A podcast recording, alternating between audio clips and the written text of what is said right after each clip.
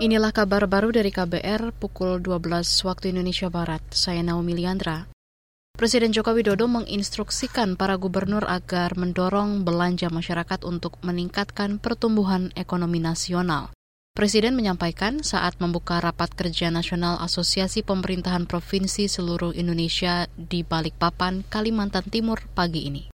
Kewajiban para gubernur adalah bagaimana menjaga agar konsumsi rumah tangga itu terjaga dan meningkat. Kita tahu di 2022 konsumsi masyarakat, konsumsi rumah tangga berada di angka 4,93 dan kita harapkan di 2024 nanti bisa muncul angka 5,4 persen.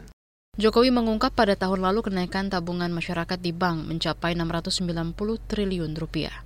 Kondisi ini kata dia menandakan tidak adanya belanja masyarakat. Itu sebab ia mendorong para kepala daerah agar menggelar berbagai acara kreatif untuk memicu belanja masyarakat. Saudara, aparat keamanan menunggu hasil negosiasi sebelum membebaskan pilot Susi Air Philip Mark Mertens yang disandera kelompok bersenjata di Enduga, Papua Pegunungan. Kapolres Enduga, Rio Alexander, mengatakan aparat keamanan masih menunggu hasil negosiasi yang dilakukan pemerintah Kabupaten Duga. DPR duga tokoh agama dan juga tokoh masyarakat. Tim ini sedang berupaya bertemu Egyanus Kogoya dan kelompoknya untuk bernegosiasi agar membebaskan pilot warga Selandia Baru itu. Tentunya upaya negosiasi tetap kita lakukan. Sampai sekarang untuk upaya negosiasi seperti yang diperintahkan Bapak Kapolda kepada kami, upaya negosiasi tetap kita kita lakukan. Pendekatan melalui beberapa stakeholder ke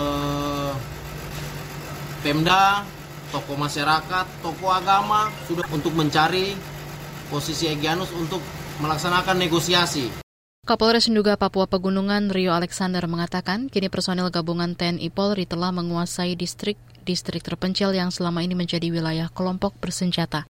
Kata dia apabila nanti upaya negosiasi menemui jalan buntu, barulah aparat keamanan akan menggunakan cara lain untuk membebaskan pilot Susier. Kita ke berita luar negeri. Pasukan Israel telah menewaskan sedikitnya 11 warga Palestina dan melukai puluhan lainnya dalam serangan di tepi barat.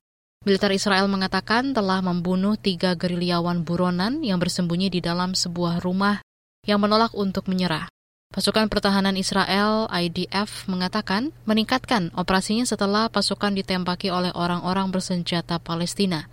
Militer Israel menembakkan rudal ke gedung tempat persembunyian para militan yang dicari. Pejabat senior Palestina mengutuk serangan yang disebut sebagai pembantaian itu. Demikian kabar baru saya Naomi Liandra.